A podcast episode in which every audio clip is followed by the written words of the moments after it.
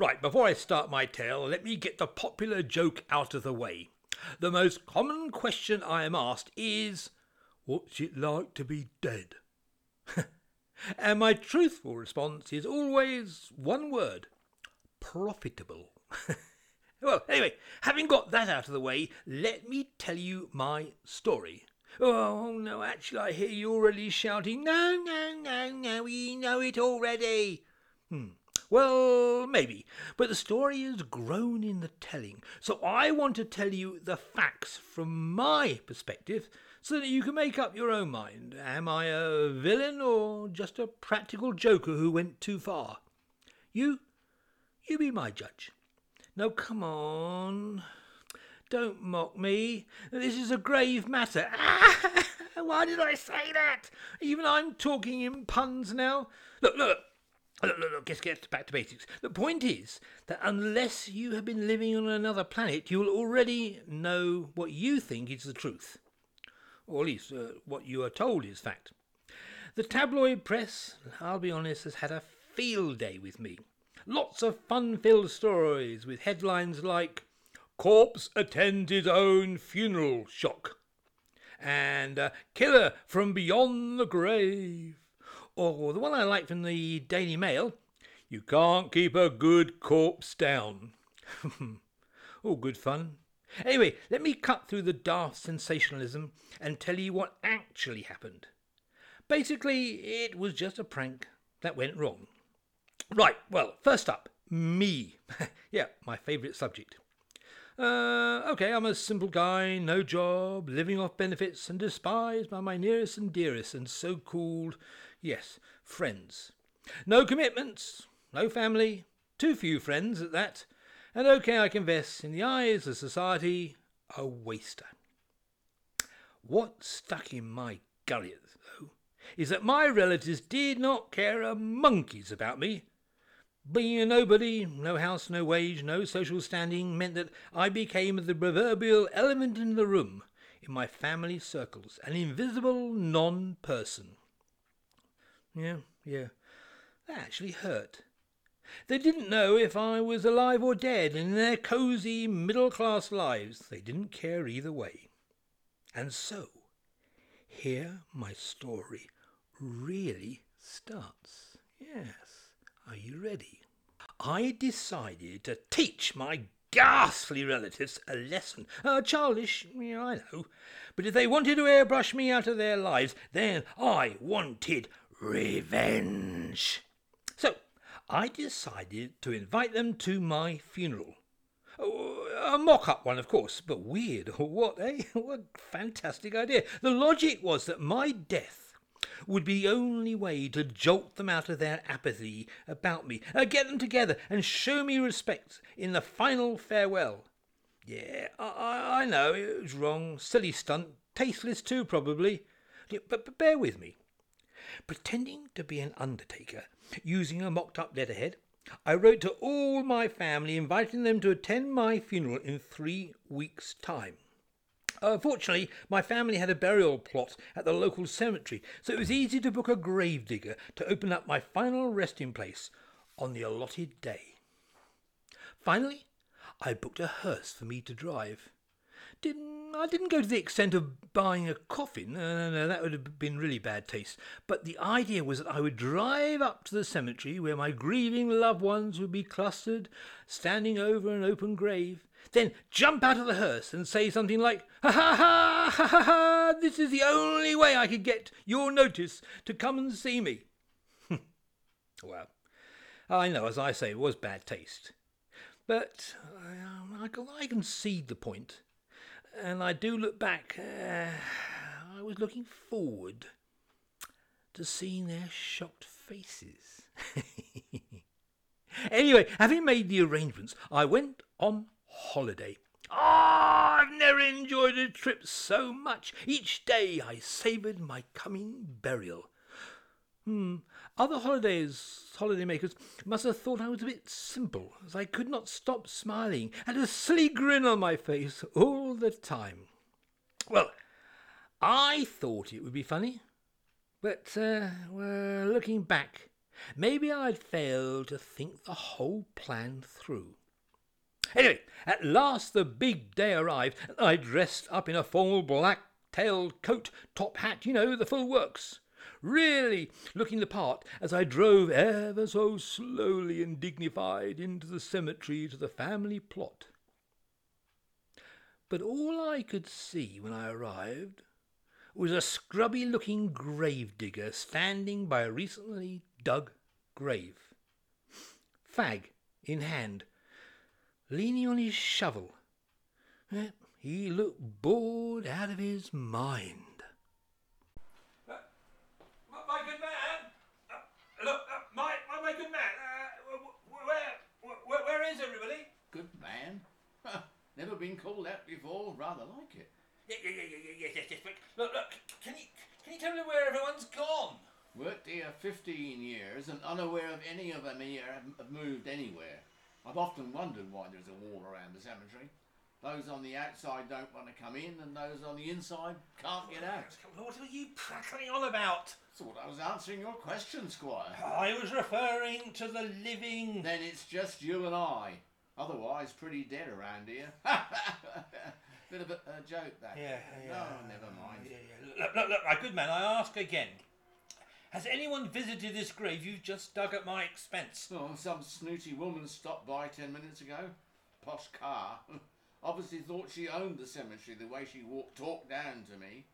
Uh, yeah, let me, let me guess, let me guess, let me guess. Uh, blonde, blonde hair, tall, tall with glasses. Ah, that's her.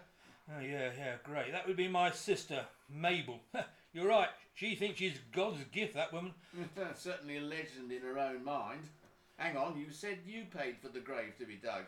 Who are you, Squire? Uh, me? Oh, yeah, um, well, I'm uh, Arbuthnot Jones. Aren't you the geezer I'm supposed to be burying today? Uh, well, uh, yes, Yeah, yes. well, yeah. knock me down with a gravedigger spade.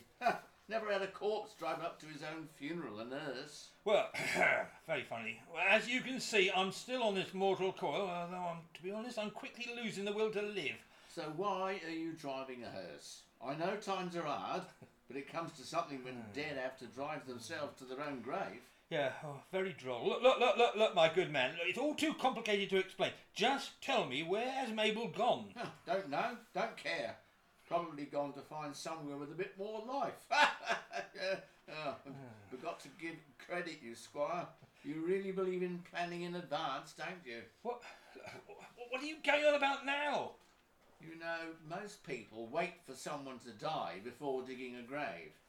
Nothing like planning in advance. Ah, for goodness sake, doing my head in. Look, this is ridiculous. It's just so disappointing. Ah, join the club.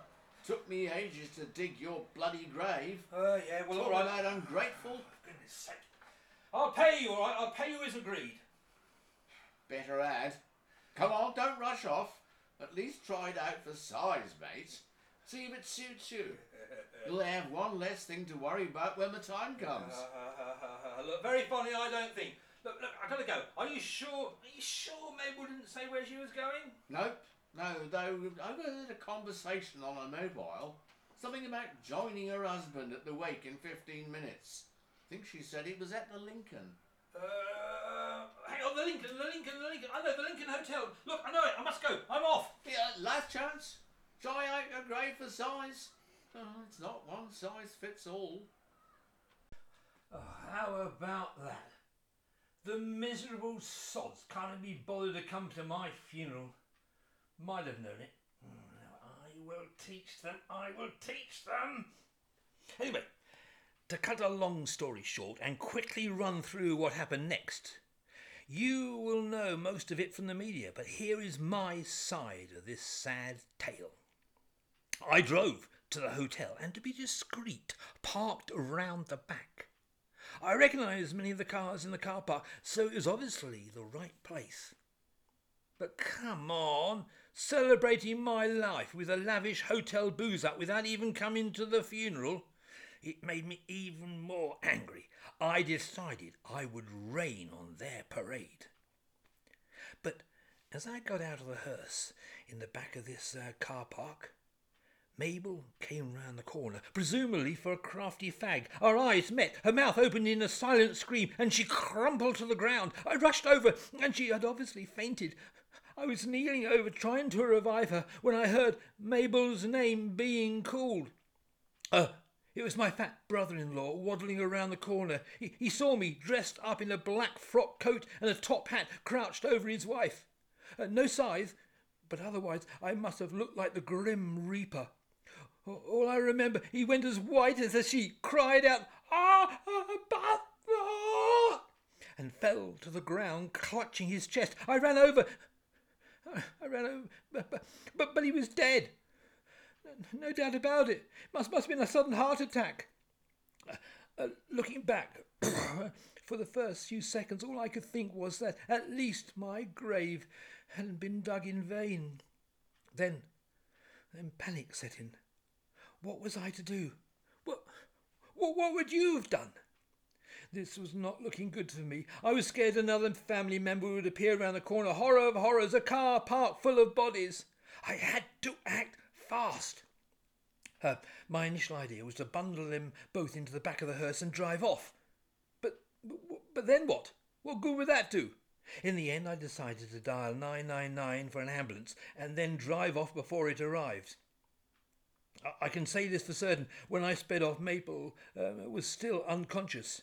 Uh, when she came round and found her husband dead by her side, uh, it is likely, well, it was hopefully true, that, that she would be so distressed as to forget she had seen me. Anyway, who would believe her anyway? E- either her way, her, her husband would be telling no tales, so I don't know, I felt as though I was in the clear. So that's what happened returned the hearse to the vehicle hire company, went home, and oh, how I prayed the whole thing would blow over. Hid at home. Uh-oh, but on the second evening, the TV news blared out. And now for a truly spine-tingling story. Reports are coming in that a funeral reception at the Lincoln Hotel was visited by the man who had died. Onlookers claim the deceased looked like the Grim Reaper. Such was the shock of seeing the apparition that one male guest died of a suspected heart attack, and a woman is being sedated in hospital. All that she would say to the paramedics was that her dead brother had risen from the grave. Inquiries at the cemetery confirmed a grave had been dug that same day, but bizarrely never used.